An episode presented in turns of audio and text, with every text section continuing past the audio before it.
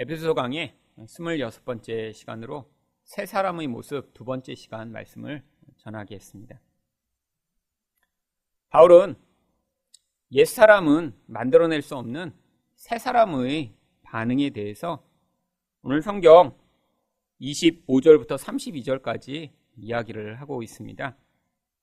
바로 바울은 하나님의 백성이면 반드시 이 옛사람의 모습을 벗어버리고 새 사람의 모습을 가져야 한다라고 5장 22절과 24절에서 다음과 같이 이야기를 합니다. 너희는 유혹의 욕심을 따라 썩어져가는 구습을 따르는 옛사람을 벗어버리고 하나님을 따라 의와 진리 거룩함으로 지으심을 받은 새 사람을 입으라.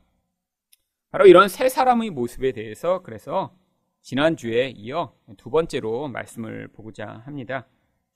지난주에는 25절부터 28절까지 말씀을 통해 이 세 사람이 어떠한 모습으로 살아가는가를 말씀을 드렸습니다.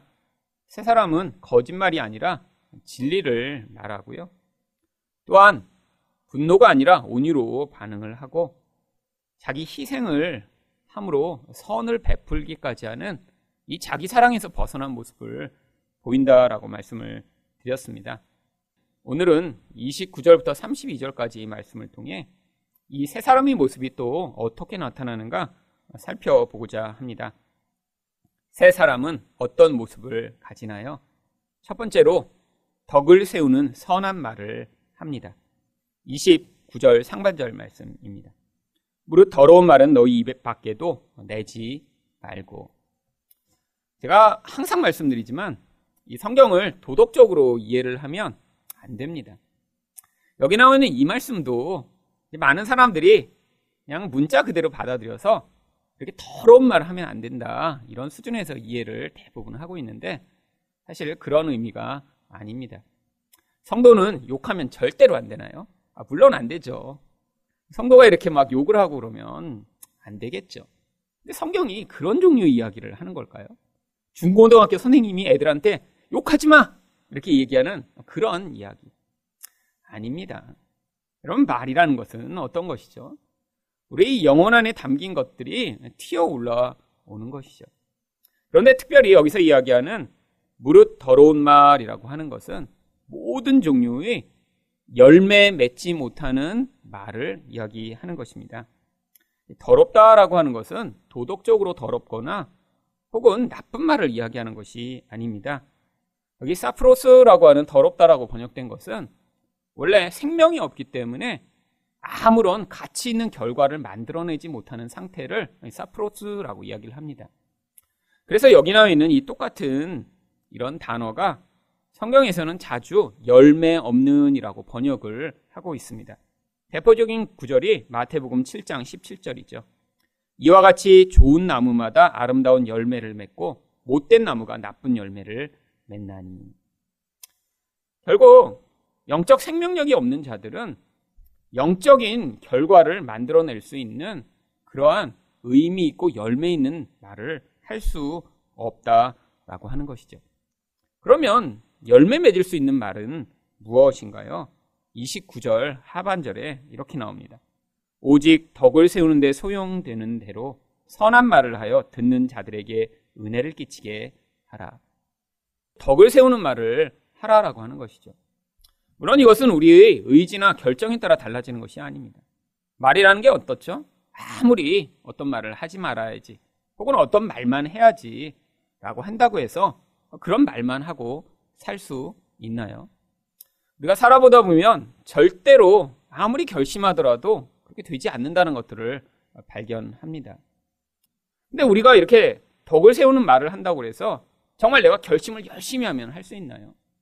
바로 여기서 새 사람이 만들어내는 이 결과라는 것이 바로 우리 안에서 우리가 얼마나 이 옛사람이 죽임을 당하고 새 사람이 우리 안에서 나타나는가를 보여주는 증거와 결과로 나타난 것 뿐이죠. 결국 이 옛사람이 죽임을 당할수록 우리 안에서 이 새 사람이 다스리는 영역이 확장되어 가면서 나도 알지 못하는 사이에 우리로부터 나타나는 그 결과가 결국 덕을 세우는 것입니다. 근데 덕을 세운다는 게 도대체 무엇을 세우는 것일까요? 아니, 덕이 무엇인가요? 다른 사람을 뭐 좋게 하는 것인가요? 다른 사람을 칭찬해서 무조건 좋은 일을 만들어내는 것인가요? 아닙니다. 원래 이 덕이라고 하는 오이코도메라고 하는 단어는 집을 짓다라고 하는 뜻을 가지고 있어요. 이 오이코스라는 게 원래 집이거든요, 헬라어로. 그래서 오이코도메 하면 집을 짓는 건축이라는 뜻입니다. 아니, 덕을 세우는 것과 건축하는 게 도대체 무슨 관련이 있나요? 여러분, 성경에서 이 건물을 짓는 것을 가지고 바로 하나님의 백성이 성장해 가고 온전하게 되는 그림으로 자주 이야기를 합니다. 대표적인 구절이 바로 에베소 2장 21절입니다. 그의 안에서 건물마다 서로 연결하여 주 안에서 성전이 되어가고. 여러분, 왜 자꾸 이렇게 성도가 온전하게 되고 성장하는 것을 건물로 이야기하는 것이죠? 바로 성도가 한 개인이 인격이 훌륭한 사람이 되는 게 하나님이 우리를 구원하신 목적이 아니기 때문입니다. 이 구원의 가장 큰 그림은 한 사람이 나보다 훌륭한 어떤 인격을 가지게 되거나 아니면 어떤 탁월한 업적을 남기는 사람이 되는 게 그 구원의 그림이 아니라 우리 모두가 다 연합하여 그 거룩하시고 온전하신 하나님이 거하실 만한 그런 성전으로 지어져 가는 것입니다. 그래서 그 성전에는 모든 사람들이 필요한 거죠. 여러분, 집을 짓는데 문짝만 100개가 있으면 어떻게 집을 지을 수 있겠습니까? 집을 짓는데, 아, 밝은 빛이 필요하다고 전등만 500개 갖다 놓으면 집이 어떻게 지어지겠습니까? 다양한 재료와 요소들이 다 어떤 계획에 따라 적절한 자리에 배치돼야 그 적절한 아름다운 결과를 남기겠죠. 이게 바로 성도라는 것이죠. 우리가 볼 때는 별로 쓸모없어 보이는 것. 아니, 우리가 볼 때는 굉장히 화려해서 좋아 보이는 것. 근데 그 모든 것이 합쳐져서 바로 하나님이 거하시기에 적합한 성전으로 지어져 간다는 것입니다. 그게 바로 우리가 그리스도 안에서 성장해 나가는 것이고 그리스도처럼 되어가는 것이죠. 그런데 바로 먼저 성장한 사람들, 하나님의 은혜를 받은 사람들, 그래서 새 사람이 다스리는 사람들이 해야 할 일이 뭐냐면 다른 사람들이 그렇게 그리스도의 성전으로 지어져 갈 수 있도록 말을 통해 도와주는 일을 하는 것입니다. 어떤 말이 필요한가요? 바로 진리로 다른 사람들을 세워주는 일이 필요한 것이죠. 우리가 지난번에 보았듯이 세상 사람들은 늘 거짓말을 합니다. 거짓말이라고 해서 도덕적 거짓말이 아닙니다. 사람들이 흔히 믿고 있는 그런 거짓말이요. 세상에서 통용되는 이야기요. 근데 그것이 아니라 진짜 중요한 것들을 이야기해 주는 것입니다. 또 자녀가 좋은 학교에 가는 것이 어떤 엄마의 정말 인생의 가장 큰 열망이며 기쁨이라고 생각하고 사는데 아 그, 그런 잘못된 거짓말에 속아 넘어가고 있는 그런 엄마한테 바른 복음을 소개해서 그런 우상을 벗어나야 결국엔 자녀도 행복하고 당신도 참된 궁극적 만족과 행복을 얻을 수 있다라고 그렇게 바른 복음을 듣도록 도와주는 것이. 이게 바로 덕을 세우는 것입니다. 여러분, 단순히 관계를 좋게 하기 위해 끊임없이 다른 사람이 그런 멸망의 길로 가고 있는데 그것들을 그냥 두고 본다는 것은 그러면 우리가 함께 지어져 가는 데 있어서 심각한 문제를 경험하는 것이죠. 그래서 결국 이렇게 다른 사람이 그리스도 안에서 온전히 세워져 함께 하나님 나라에서 그런 하나님이 거하실 만한 자가 되도록 만드는 이 과정 가운데 이렇게 먼저 새 사람으로 말미암아 그런 진리를 이야기하고 덕을 세우는 말을 할 수 있는 그런 은혜가 필요한 것입니다. 두 번째로 새 사람은 어떤 모습을 가지나요? 성령을 근심하게 하지 않습니다. 30절 상반절입니다. 하나님의 성령을 근심하게 하지 말라. 이 말씀은 구약의 이사야 63장 10절 말씀을 바울이 인용한 것입니다. 그들이 반역하여 주의 성령을 근심하게 하였으므로. 여러분 도대체 언제 하나님을 근심하게 하나요?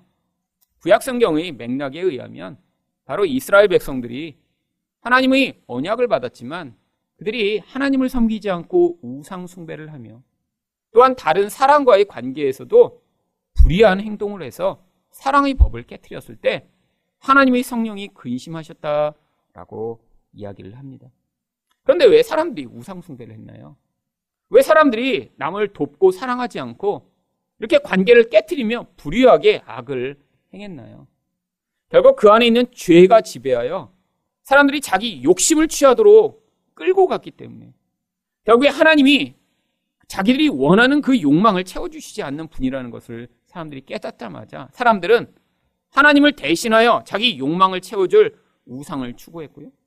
결국 그 우상에게 붙들린 사람들은 자기 욕망에서 벗어나지 못하고 다른 사람과의 관계에서도 끊임없이 자기가 원하는 것들을 추구하며 남이 망하던 말던 자기 이익만을 취하는 삶을 살았기 때문입니다. 이게 바로 하나님의 성령을 근심케 하는 것이죠. 그런데 이런 인간의 욕망으로 말미암아 하나님과 이웃과의 관계를 깨뜨리는 가장 전형적인 모습이 이 에베소서에는 바로 다른 의미로 나옵니다. 왜냐하면 이 에베소서에는 성령이 하시는 가장 중요한 일이 우리를 하나 되게 그런 성전으로 지어져 가게 만드시는 역할이라고 이야기를 하고 있거든요. 그래서 에베소 2장 22절에는 너희도 성령 안에서 하나님이 거하실 처소가 되기 위하여 그리스도 예수 안에서 함께 지어져 가느니라. 그런데 성전으로 온전히 지어지기 위해서 가장 필요한 것이 무엇인가요? 우상을 버리고 사랑으로 연합되는 것입니다. 여러분, 성경에서 왜 그렇게 우리에게 사랑을 요구하는지 아세요? 여러분, 이 사랑이라는 것이 결국에는 마치 집을 지을 때 벽돌을 쌓을 때 벽돌만 쌓지 않고 시멘트를 그 안에 넣어서 벽돌을 붙이고 벽지를 붙일 때도 그 뒤에다가 본드를 붙여서 벽지가 잘 붙도록 만들고 아니 심지어 이런 판넬을 하나 붙일 때도 뒤에다가 엄청나게 끈끈한 그런 접착제를 붙여서 다 붙어 있게 만드는 것입니다. 여러분 그냥 재료를 갖다 붙으면 다 붙나요? 다 붙도록 뭔가 끈끈하게 붙이는 이런 접착제가 아니라면 시멘트가 아니라면 나사 못이라도 꽁꽁 박아서 다 붙어 있게 만들어야 이 집이 지어지는 거죠. 여러분 성도가 서로 같이 있으면 그렇게 꽁꽁 붙을 수 있나요? 아니에요. 모양도 다르고 성격도 다르고 모든 것들이 다른 존재가 사랑이라고 하는 하나님의 영적 강력한 은혜가 부어져야 그들이 연합하여 하나가 될 수 있는 것입니다. 근데 뭐가 가장 문제죠? 바로 이런 자기 욕심이 있는 자들 때문에 문제가 되는 거죠. 사랑이란 건 무엇인가요? 내가 손해봐야 됩니다. 나의 이익을 취해서는 사랑이 나타날 수가 없어요.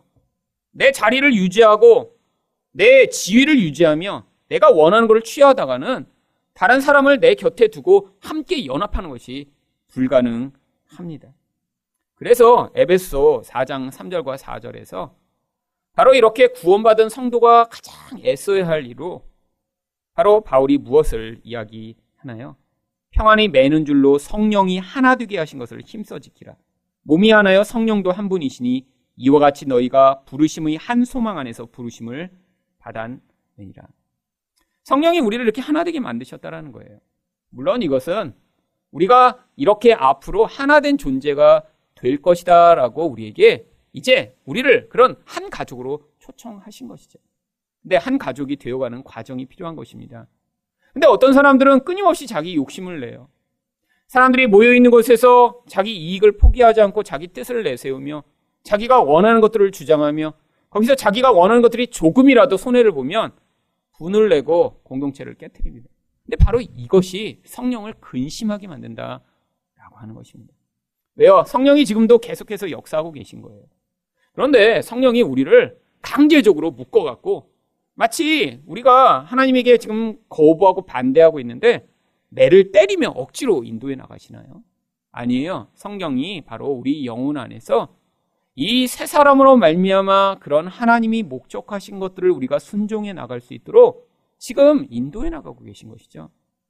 그런데 어떤 사람은 끊임없이 그것들을 거부합니다. 사랑해야 한다라고 하는데 끊임없이 미워하고요. 희생해야 한다라고 하는데 끊임없이 자기 욕망을 취하고요. 너희 지위와 너희 권리를 내려놓으라고 하는데 그것들을 내려놓지 못하죠. 이게 바로 성령을 근심하게 하는 일입니다. 하나님이 거룩한 목적으로 지어져 가는 데 있어서 바로 이것들이 문제가 되는 것이죠. 여러분, 교회가 결국에는 이런 사랑과 희생과 섬김으로 말미암아 거룩해져 가며 온전히 하나된 모습으로 지어져 가는 것입니다. 여러분 교회 역사를 한번 보세요. 얼마나 많은 사람들의 희생과 헌신과 섬김이 있었나요?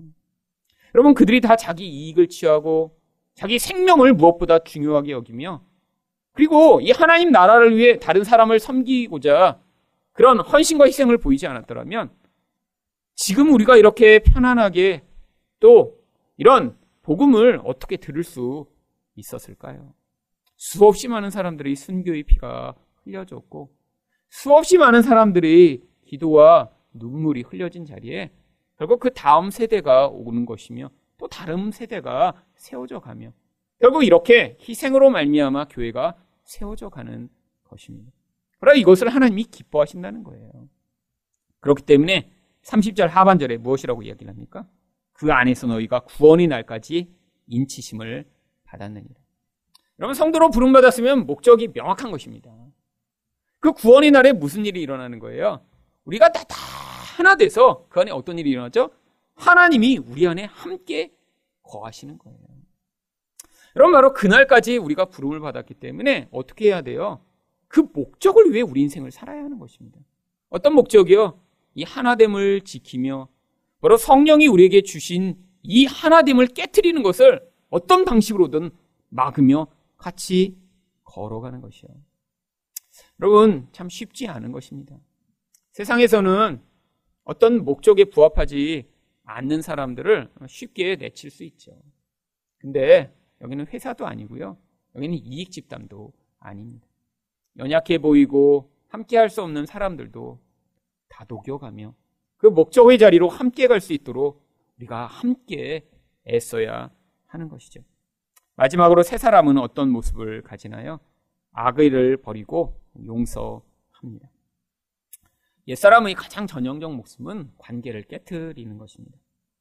관계를 깨뜨리는데 가장 일반적인 모습이 31절에 나옵니다.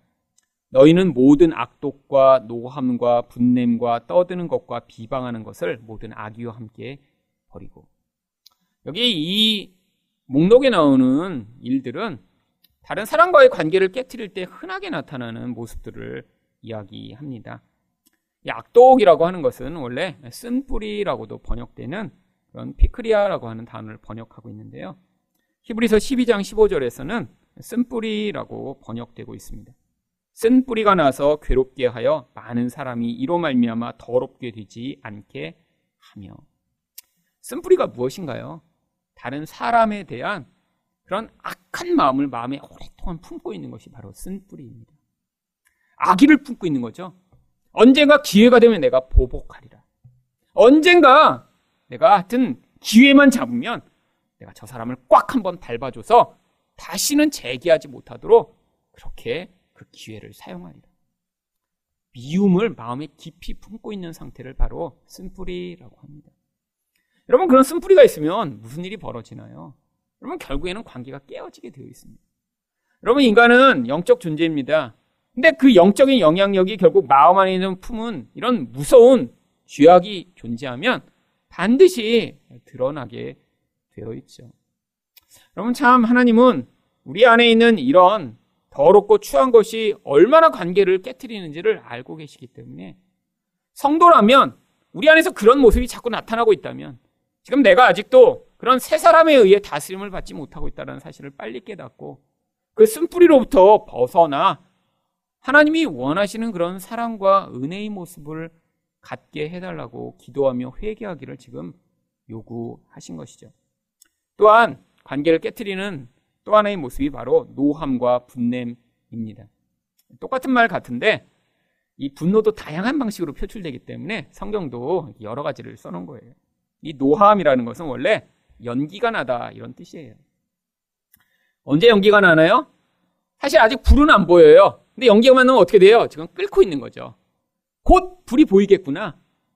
어떤 상태예요? 지금 화가 났어요. 근데 부글부글 부글. 사람들이 압니다. 오, 쟤 화났어? 그때 이 상태가 여기 나오는 바로 노함입니다. 근데 이 연기만 나는 게 아니라 또 어떤 상태가 있습니까? 이제 분노가 폭발해 나오는 상태가 있습니다. 그게 바로 그 다음 분냄입니다. 이 오르게라고 하는 거는 충동적으로 쏟아져 나오는 분노를 표현할 때 오르게라는 바로 분냄이라고 하는 단어를 쓰죠. 여러분 사람에 따라 분을 표현하는 법이 약간 차이가 있습니다. 앞에 얘기한 노함으로만 분내는 사람들도 있죠. 이런 사람은 어때요? 이제 굉장히 냉정하게 화를 냅니다. 차가운 분노. 그래서 표정이 변해요. 말도 안 하고. 모두가 화난 줄 아는데 어, 나화 안 났어. 화 안 났어. 말도 안 해. 일주일 동안. 이런 게 바로 여기 나오는 노함입니다. 연기가 보락보락 나고 있어요. 다 알아. 화났다제. 여러분 이게 어떻다고요? 관계를 깨뜨린다고요. 많은 사람들이 이렇게 착각합니다. 내가 화낸 적 없는데 저는, 전 그냥 삐진 거지 화낸 적 없어요. 그거 안 된다는 거예요. 이게 옛사람의 모습이에요. 여러분 이 차가운 분노가 어쩌면 이 다음에 나오는 분냄보다 더 나쁠지도 몰라요. 이 차가운 분노는 오래 가거든요. 하루에 끝나지 않습니다. 여러분 막 화낸 사람 어때요? 그렇게 계속 한 달 동안 화낼 수 있나요? 그냥 화내고 그 다음날 화내고 자기가 지쳐서 죽습니다. 여러분 근데 이 차가운 분노는 그렇지 않아요. 이 연기가 모락모락 나면서 심지어는 한 달, 두 달, 세 달씩 말 안 하고 외면하고 무시하고 이런 사람들이 있어요. 여러분 무서운 거죠. 처음에는 그걸 당하는 사람은 어떻겠어요? 그 사람 마음 풀어보려고 아 여보 하지마 내가 잘못했어 근데 상대방이 움직이지 않을 때 얼마나 힘들고 고통스러울까요? 이게 바로 그 옛사람의 모습이라는 거예요. 여러분 그뿐은 아닙니다. 떠드는 것이요. 이거 교회에서 시끄럽게 하지 말라는 건가요? 아니에요. 남을 비방하고 공격하고자 소리를 지르며 남을 공격하는 그런 비방을 여기 떠드는 것이라고 얘기를 하는 것입니다. 그리고 마지막으로는 비방하는 것을 따로 또 이야기하죠. 요새 이 비방은 상대방을 비하하여 상대방의 약점을 공격할 때 행하는 그런 행위를 이야기합니다. 익숙하세요? 여기 나오는 것들? 어떤 분은 노하는 분 계시죠. 어떤 분은 자주 분내는 분 계시죠.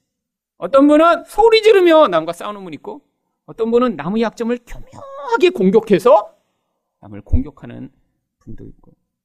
여러분 이거 다 뭐죠? 바로 옛사람이 만들어내는 우리 모습이라는 거예요. 여러분, 우리 삶에서 이런 모습이 보일 때마다 우리가 어떻게 해야 됩니까? 아, 내가 예수를 믿는다고 하는데 내 영혼 안에는 이렇게 더럽고 추한 옛사람이 나를 지배하여 나는 이 추하고 더러운 모습 가운데 살아가고 있구나라는 사실을 깨닫고 바로 십자가 앞으로 나아가라고 우리를 초대하는 거예요. 여러분, 이 모습을 우리가 결심한다고 없앨 수 있나요? 내 안에 누군가 너무너무 미워서 계속해서 마음으로 너무 화가 나고 견디지 못하는데 그걸 내가 화내지 말아야지. 사랑해야지 결심한다고 되나요?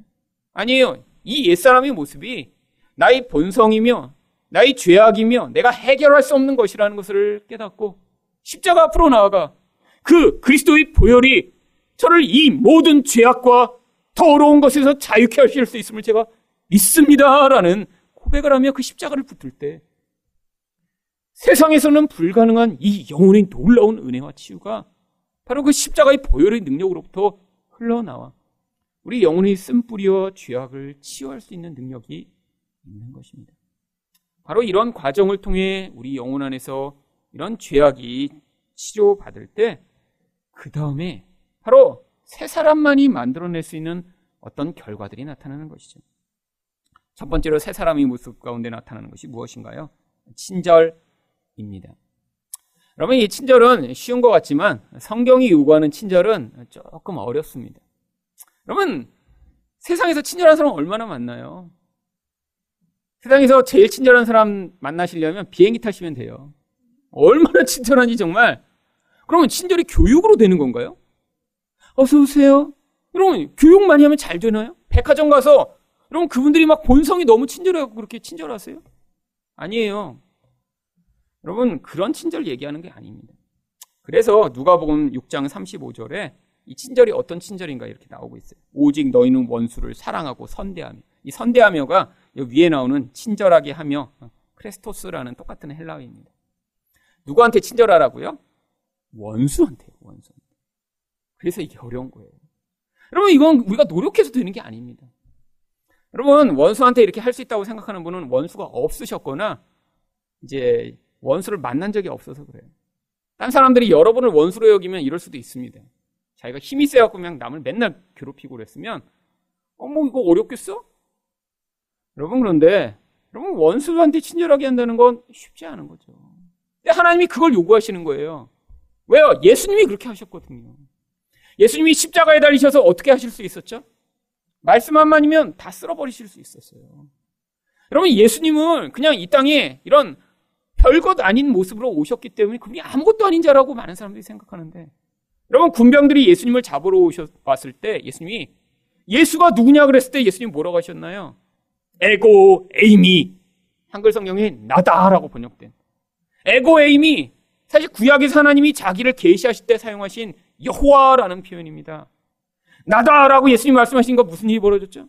예수를 잡으러 왔던 모든 군대가 뒤로 다 벌렁벌렁 다 엎어져 버렸어요. 하나님이 자기의 영광을 살짝 보여주셨더니 이 죄악된 인간들이 그것들을 견디지 못하고 다 자빠져 버린 거예요. 여러분 예수님이 십자가에 달리셔서 자기를 십자가에 매달아 죽이고 비난하고 있는 그들을 향해 여러분 그들을 예수님이 쓸어버릴 수 있는 능력이 없어서 죽으신 것인가요? 근데 그 자리에서 예수님이 무엇을 하셨죠? 저들이 자기가 하는 것을 알지 못하고 저들이 죄를 용서하여 달라고 기도하셨습니다. 여러분 바로 그 결과로 우리가 구원을 얻게 된 거예요. 여러분 우리가 예수를 십자가에 못 받은 원수들입니다. 물론 우리가 그 자리에 가서 못 받지는 않았죠. 하지만 우리 죄가 예수를 못 받은 거예요. 바리새인과 같은 그 자기 의에 똘똘 뭉쳐 살아가는 우리 모습이요. 그게 바로 예수를 못 받은 거죠. 근데 우리와 같은 그런 죄인들을 향해 예수님이 그 친절과 사랑으로 반응하셔서 바로 이런 놀라운 은혜가 나타났는데 여러분 바로 그 모습을 우리에게 하나님이 만들어내시겠다라고 이야기를 하고 계신 것이죠. 두 번째로 성도로부터 나타나는 모습이 무엇인가요? 32절 중반절을 보시면 불쌍히 여기며 여러분 이 불쌍히 여기는 것도 쉬운 것이 아닙니다. 왜 어렵는가요? 불쌍히 여기려면 결국에는 다른 사람의 자리까지 낮아져야지만 그 불쌍히 여기는 것이 가능합니다. 근데 왜 이게 어렵냐면 인간은 다 내가 남보다 나은 존재라고 생각하기 때문에 이 불쌍히 여기는 게 불가능한 거예요. 눈높이를 맞춰야 됩니다. 여러분 그 자리까지 우리가 낮아져야 돼요. 이게 바로 새 사람의 모습이에요. 세상적 가치를 가지고 나를 판단해요. 아, 쟤는 왜 저것도 못해? 아, 쟤는 인격이 좀 떨어진 것 같아. 어머, 쟤는 저렇게 자랑질을 하고 사람을 계속 판단하는 사람은 어떤 거예요? 자기가 사실 그 높은 자리에서 지금 자기가 하나님 노릇하고 있는 거죠. 세 사람은 어떻습니까? 가장 낮아진 자리로 내려가는 거예요.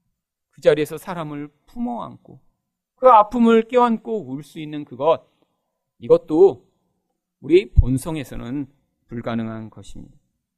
성경에는 그래서 계속해서 형제를 사랑할 뿐 아니라 불쌍히 여기라고 얘기합니다. 베드로전서 3장 8절입니다. 형제를 사랑하며 불쌍히 여긴다. 이 불쌍히 여긴다는 것은 어머 저렇게 가난하네. 어머 저렇게 못 배웠네. 라고 남을 깔보는 그런 이야기를 하는 게 아니에요. 그런 형제의 자리까지 내려가 그와 함께 마음을 같이 하는 자리에 섰을 때를 이야기하는 것이죠. 성경에서 이 불쌍히 여기다를 예수님이 우리들을 체휼하셨다라고 하는 표현으로 표현하고 있는 것입니다. 마지막으로 이런 세 사람은 관계 안에서 어떤 행위를 만들어내나요? 32절 하반절을 보시면 서로 용서하기를 하나님이 그리스도 안에서 너희를 용서하신 것 같이 하라. 여러분 이 용서는 어디까지 나아가야 되나요? 누군가 나에게 잘못을 하고 죄를 지었는데 그 죄를 내가 정죄하고 심판하지 아니하며 그런 나에게 잘못한 자까지도 내가 품에 안고 용서할 수 있는 것까지 그에게 요구하는 것입니다. 여러분 그런데 어떻게 이런 일이 가능하죠? 골로새서 2장 13절 말씀을 보시면 또 범죄와 육체의 무할례로 죽었던 너희를 하나님이 그와 함께 살리시고 우리 모든 죄를 사하시고 여러분 우리가 그렇게 용서받았기 때문입니다. 여러분 우리 옛사람은 내가 받은 그 용서에 대해서는 하나도 생각하지 않아요. 그리고 끊임없이 내가 남에로부터 이런 해를 당하고 나면 보복하고 싶은 그 욕구가 너무너무 강하죠. 그런데 바로 이 세 사람만이 무엇이 가능한가요? 하나님께 받은 그 은혜로 말미암아 나와 남을 바라보며 결국에는 다른 사람이 나에게 잘못했더라도 내가 하나님에게 행했던 그 죄악과 그 악이 얼마나 큰지를 깨닫기 때문에 결국 남이 나한테 잘못한 것쯤은 아무것도 아닌 것으로 여기는 거예요. 여러분, 다른 사람이 우리에게 잘못해서 우리가 그 사람을 용서하지 못한다고 할 때 얼마나 큰 죄를 저질렀나요? 돈을 좀 손해보게 만들고, 나의 인격과 자존심을 좀 깎아먹고, 물론 이거 큰 거죠. 나를 좀 놀리고, 나를 힘들게 하고, 그런데 하나님은 우리를 어떤 죄를 용서하셨죠? 죽음에 해당하는 죄를 용서하셨어요. 그럼 원래 사형 선고 받아야 됩니다. 그래서 예수님이 매달린 그 자리에 우리가 매달려서 죽었어야 되는데 하나님은 그 죄를 자기 아들을 보내 용서해 주시고 우리와 같은 자들을 통해서도 그런 수준은 아니더라도 남이 잘못한 것을 용서하는 수준이라도 이 땅에서 보이기를 요구하시는 거죠. 여러분, 여기서 요구하고 있는 이런 이야기들 쉬운 것 같지만 결국 우리 옛사람은 만들어내기 불가능한 모습입니다. 결국 우리 안에서 이런 옛사람이 모습이 나타날 때마다. 하나님 아직도 제 안에 이런 죄악에 물든 나의 영혼을 하나님 불쌍히 보시고 내 안에서 성령으로 말미암아 이새 사람이 만들어내는 그런 놀라운 하나님의 은혜의 결과가 나타날 수 있도록 해달라고 기도하시며 그 은혜를 따라가는 인생이 되실 때 여러분 인생으로부터도 이런 새 사람의 아름다운 모습이 풍성하게 열매 맺기를 예수 그리스도 이름으로 축원드립니다.